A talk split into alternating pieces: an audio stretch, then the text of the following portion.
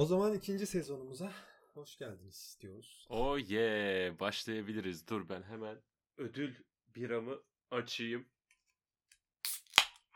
Birinci sezonumuz adeta podcast dünyasını kasıp kavurduğu için bir de ikincisini yapmaya karar verdik. Evet yapımcılarımızla tekrardan anlaştık. İkinci sezonunda yeşil ışığını aldık. Aynen. Bu sezonla ilgili şöyle bir kararımız var. Ee, daha formatlı bir sezon sunmayı planlıyoruz. Yani formatlı derken dinlemesi daha kolay olsun. Biz daha az gülelim. Daha doğrusu ben daha az güleyim falan gibi bir. Evet oldu bitti. Bu senin büyük planın birbirimize ismimizle hitap etmemiz. Ki bence de mantıklı bir plan oldu bitti. Kesinlikle zaten. Ee, en azından kimin kim olduğunu hakkımızda birileri dedikodu yapıyorken rahatlıkla ayırt edebilsinler. Bizi sonradan tanıyan insanları kastediyorum tabii. Ee, geçenlerde şöyle bir şey kafama takıldı. Ee, başka bir medyada dinlerken fark ettim bunu. Dinlemek isteyeceğin ya da izlemek isteyeceğin bir şeyin formatı olmalı gibi geliyor bana. Zaten o yüzden böyle bir format sevdasına tutulduk biz de. Fakat bu kişilerde olmalı mı? Burada başka bir şey devreye giriyor sanki. Kişiler derken? Şunu demeye çalışıyorum.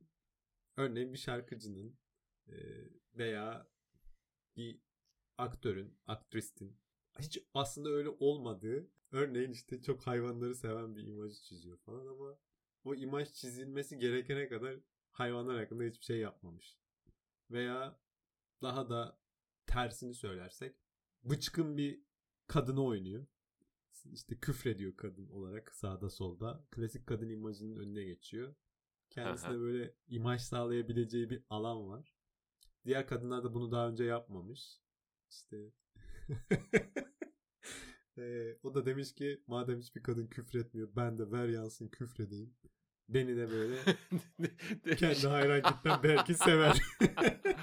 gerçekten gerçekten yani hani küfür edilmediğinin bir istatistiğinin tutulması Ondan sonra bunun kadına verilip bunun üzerine böyle bir PR çalışması. Küfür eden kadın. Gerçi Demet Akalın bir ara evet. küfür etmişti. Hani para var huzur yok dağıt diye. Aa, kendi dağıtımı yanımda getirdim. Yeni sezonda etki. bir şey değil mi? Demet Akalın'da bence o küfretme olayı bir format gibi durmuyor. O gerçekten Demet Akalın küfrettiği için küfrediyor olabilir. Yaptığı işin bir formatı var ama Demet Akalın'ın formatın var diye suçlayamayız. Öyle olsaydı bence bir imla ile ilgili birilerine danışıyor olabilirdi sosyal medyada. Format bu. Format imla da hata. Ya doğru söylese kimse ilgilenmeyecek ama yanlış yazınca. Ama yani şey ya aslında eleştirilebileceğin bir şey bir taraftan seni pazarlayabilir ama bir taraftan da yekten bir eksik yani Demet Akalın için böyle bir şeyi dikkate almaması. Böyle şeye kote edebilir miyiz? Diyelim ki Demet Akalın o kadar heyecanlı ki konu hakkında kelimeler doğru mu yanlış mı onu bile düşünmeden post diyor. Niye böyle bir heyecan duyarsın bilmiyorum ama. Olabilir ama öyle değil. Olabilir ama öyle olduğunu zannetmiyorum. Bence umursamıyor Demet Akalın yani. Aklımda bir tane daha argüman var ama bunu sen söyle ondan sonra söyleyeceğim. Ya şunu demeye çalışıyorum. Bunu umursamayan şeker bir insan gibi görünemiyorsun ya. Ama küfrederek aa ne kadar tatlı falan gibi görünebiliyorsun. Yani yaptığın Ama o küfre de şeyi... bakar. Küfrü nerede yaptığına göre. Ya onun da ayarını veriyorlar işte yani. Bir erkek gibi değil de bir kadın gibi küfrederek belki. Veya yer yer erkek gibi küfrederek. Bunun komik olacağını ya da şeker görüneceğini düşünerek yapıyorsan kurtarabiliyor. Benim aklıma şey de geliyor. Yani bir sanatçının uyması gereken kural seti varsa hani bir rolün gereklilikleri varsa ama aynı şey anne için de geçerli. İşte anne rolü var. Ondan sonra kadın rolü var. Erkek rolü var. Kadın erkek demeyeyim ama ne bileyim baba rolü vardır. Var ama bunları pazarlamıyorsun ya kitlelere. Pazarlamıyorsun ama yani aynı aynı kutudan alıyoruz yani. Sanatçı da aynı yerden çıkıyor. Bir de şöyle bir şey var mesela anne olmanın veya baba olmanın sana verdiği gerçek sorumluluklar var ama sanatçının gerçek sorumluluğu da ya da sanatçı demeyeyim de ünlü kişinin gerçek sorumluluğu nerede başlayıp nerede bitiyor tam da belli değil yani. Aslında kişilerde belli. Kızanlarda daha erken, kızmayanlarda daha geç başlıyor. Nasıl yani?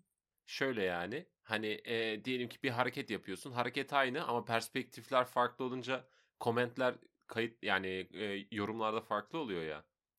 Yorumların en ateşlisinden başlayarak en sakinine göre bir spektrum çizsek insanların nerede hani sinirlenmeye başladığını görebiliriz veya hangi insanların sinirlenmeye başladığını. Ha evet evet. Belki de sosyal medyada bunun işe yarıyor olması bunu palazlandıran şey de olabilir. Aynen. Ee, mesela insanlar hani bazı postları atarken e, atıyorum nefret edileceğini biliyordur ve kafalarında bir oran vardır nefret edilme.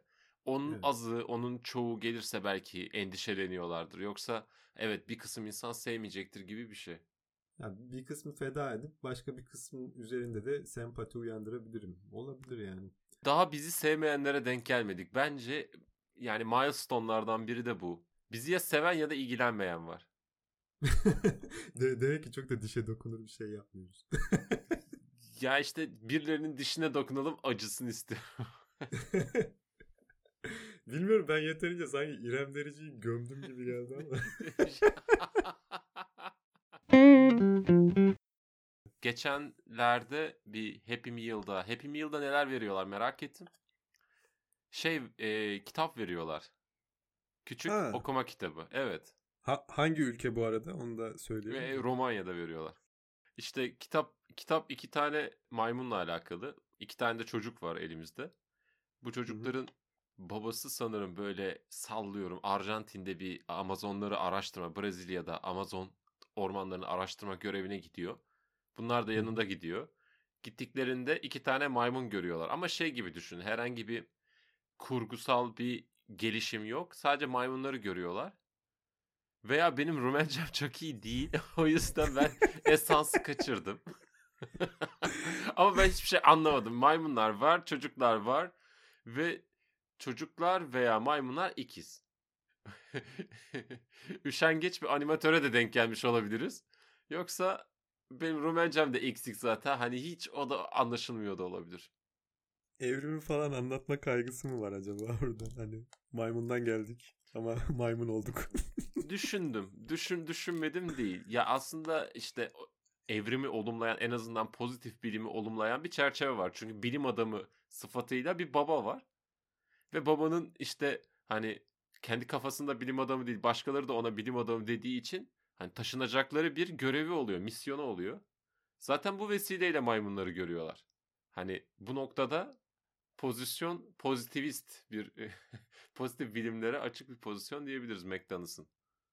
Artık sanatın indirgendiği nokta şey olmuş yani. Acaba bu menüde ne anlatmak istiyor sanatçı? bu menüde ne anlatmak istiyor sanatçı bence çok tatlı bir özet oldu bu konu için. Amerikalıların yaptıkları bir tane test abi 1958'de mi ne böyle Soğuk Savaş'ın gayet soğuk olduğu vakitler. Diyorlar ki patlama yani nükleer patlamanın altında durabilir misiniz veya durmak ister misiniz gibi soruyorlar 6 kişiye. Bu kişiler de işte komutan aslında yani general bandında tipler de var. Bunlar özellikle 6 kişiye sorun gibi mi olmuş yoksa bir kitle içinden mi sorulmuş acaba? Şey büyük ihtimalle bunlar bu patlamanın askeri kanadının üst yetkililerine sormuşlar. Demişler ki patlamanın altına durmak ister misiniz? Ben bunu böyle okuduğum için zaten bir nasıl oluyor acaba diye düşündüm. Sonradan haberin detayında şundan da bahsediyor. Patlama 3,5 mil yukarıda olacakmış. Yani uçaktan atılan bir bomba olacak.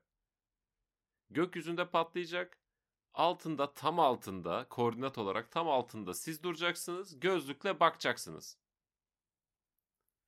Yani bakıp daha doğrusu bakabilirsiniz gibi bir şey olmuş sanırım. Yani hani bu hani uçağı kullanmak adına değil de siz de yanda durun diye böyle kokpite sok, soksan birini aynı mantık.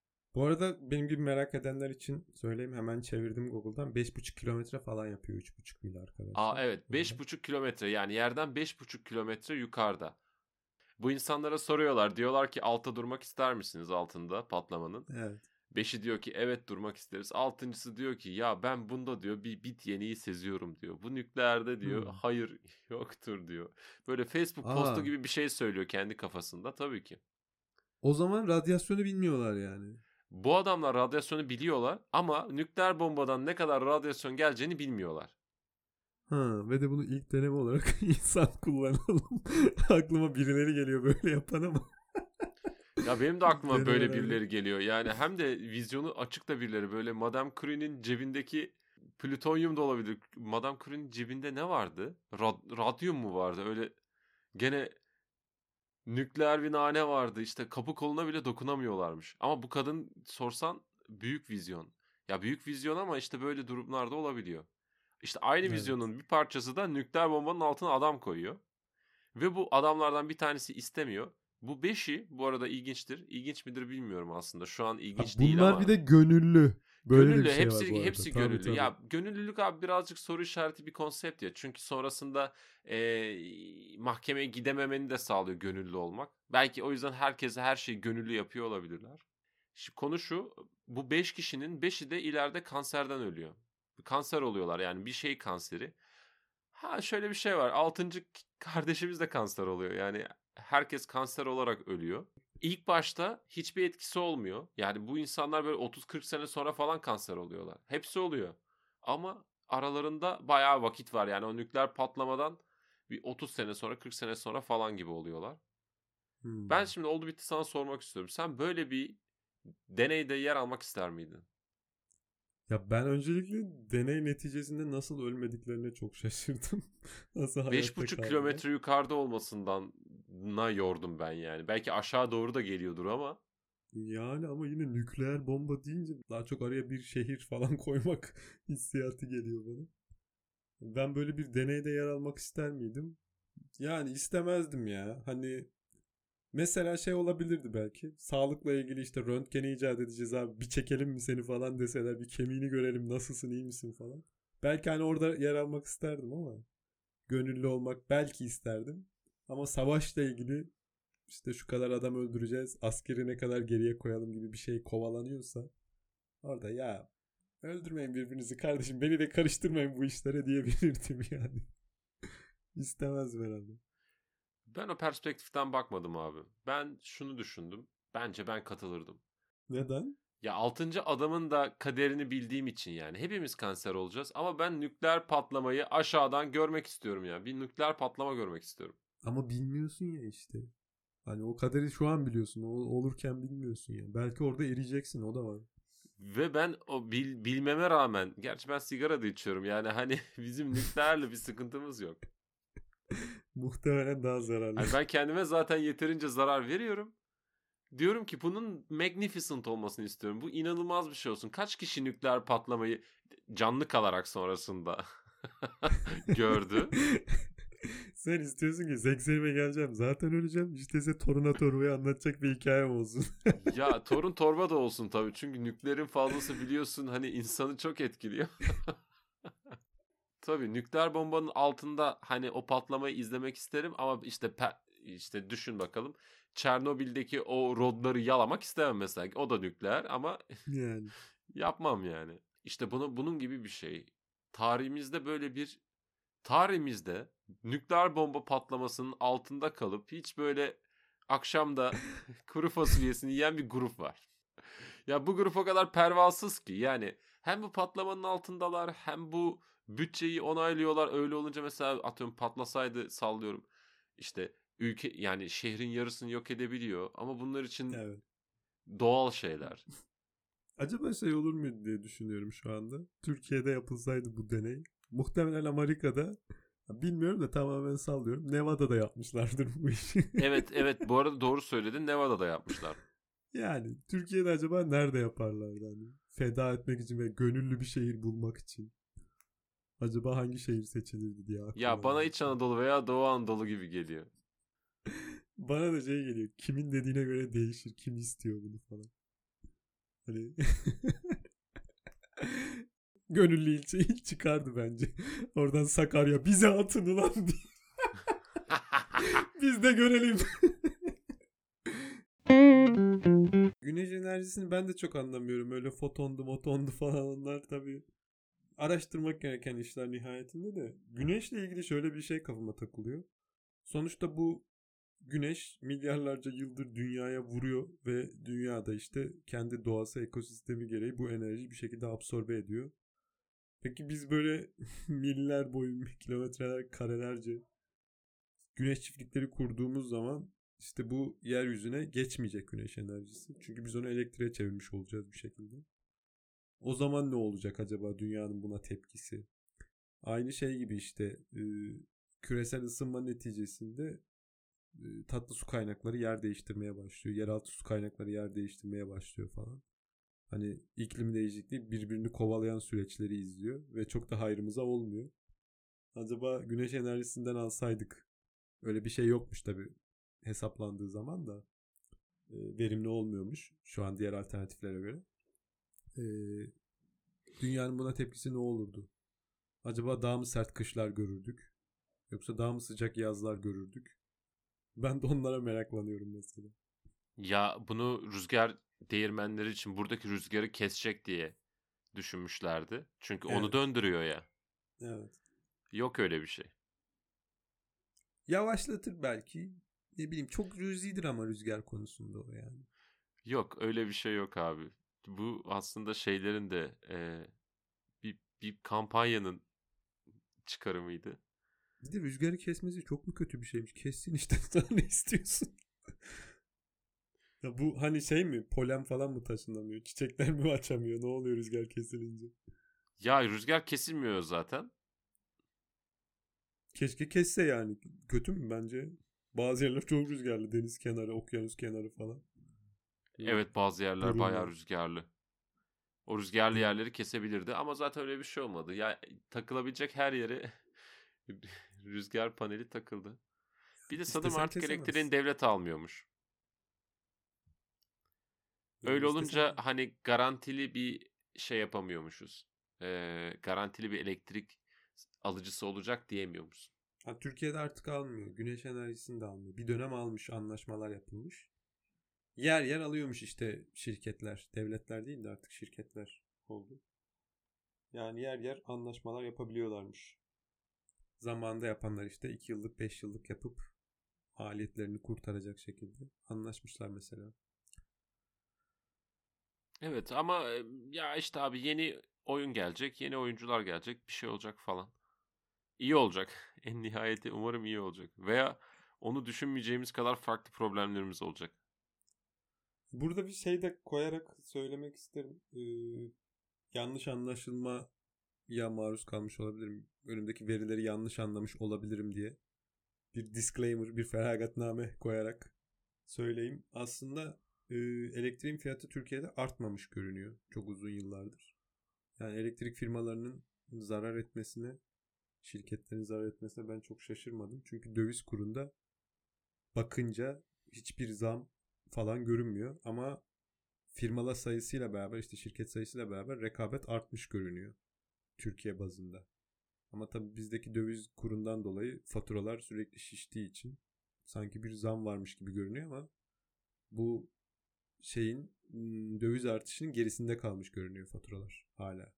Eğer tam olarak öyle artsaydı çok daha fazla faturalar ödüyor olacaktık gibi hesapladım ben gördüm yani. Tabii işin uzmanları daha iyi biliyordur. Belki toptan elektriğe bakmışımdır. Belki arada komisyoncular vardır falan. Onları tam bilemiyorum ama kabaca bakınca böyle göründü bana. Bu da bir bilgi olarak dursun yalandan. Kim ölmüş yalandan. Neyse o zaman yeni şeye geçelim. Bölüme geçelim. Ee, bu bölümümüzün adı da hep beraber yanlıyoruz. Ha evet. Aa en sevdiğim bölüme geldik. Biz yanlıyoruz. Biz bizim kimlere yanladığımız belli mi bu arada? Yani işte e, gerçekten Twitter'da olsun, podcast'ta olsun, sosyal medyada olsun hak ettiğini bulamayan Abi bir tane podcast var senin yanladığın. Ben de onlara yanlamak istiyorum aslında. hangisi o? Şey eee, hemen sil tamam mı mıydı? Dur. Bunun ismini böyle net vermek lazım değil mi? Sen bölümlerinin adını söylüyorsun. Aslında onların orijinal isimleri sende yok Ha. mu biri. Sen sende yok mu? E, evet sende yok mu biri? Ama güzel şey. Resim falan güzelmiş. İki hanım kız başlarından geçen ilişkiler, erkekler ve kendileri hakkında konuşuyorlar. Ben çok beğenerek dinliyorum. Bu tür e, medyalara meraklı olan herkesin de dinlemesini tavsiye ederim. Neden? Çünkü eğlendiriyorlar. Eğlenceliler. Ben şöyle bir şey öğreniyorum onlardan. Gerçi benim öğrenmelerim biraz geç kalmış öğrenmeler oluyor. o dünyalardan artık biraz daha uzaklaştığım için yaş itibariyle. Ne hatalar yaptığımı öğreniyorum. Acaba kadınlar neye nasıl bakıyormuş?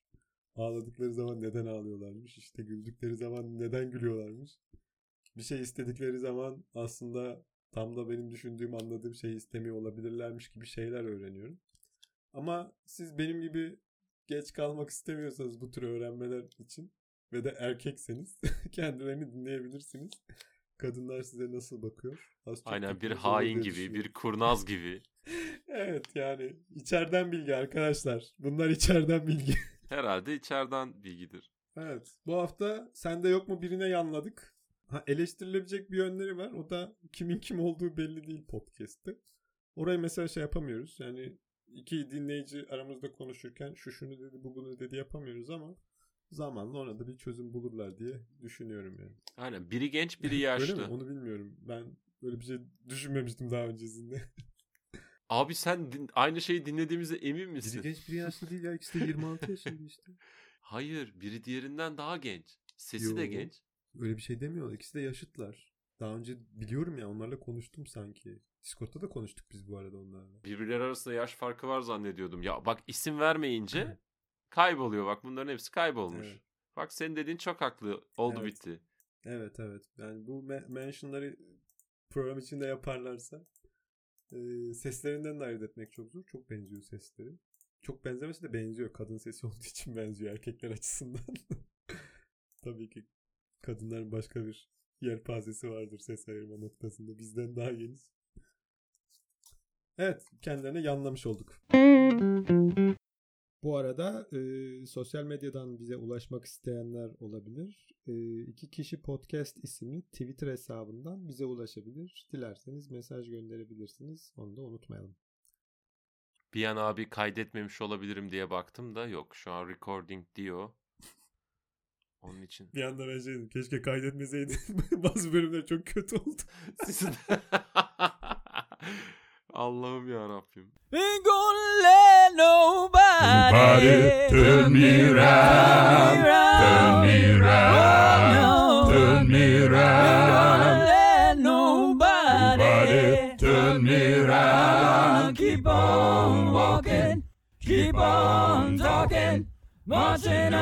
freedom land.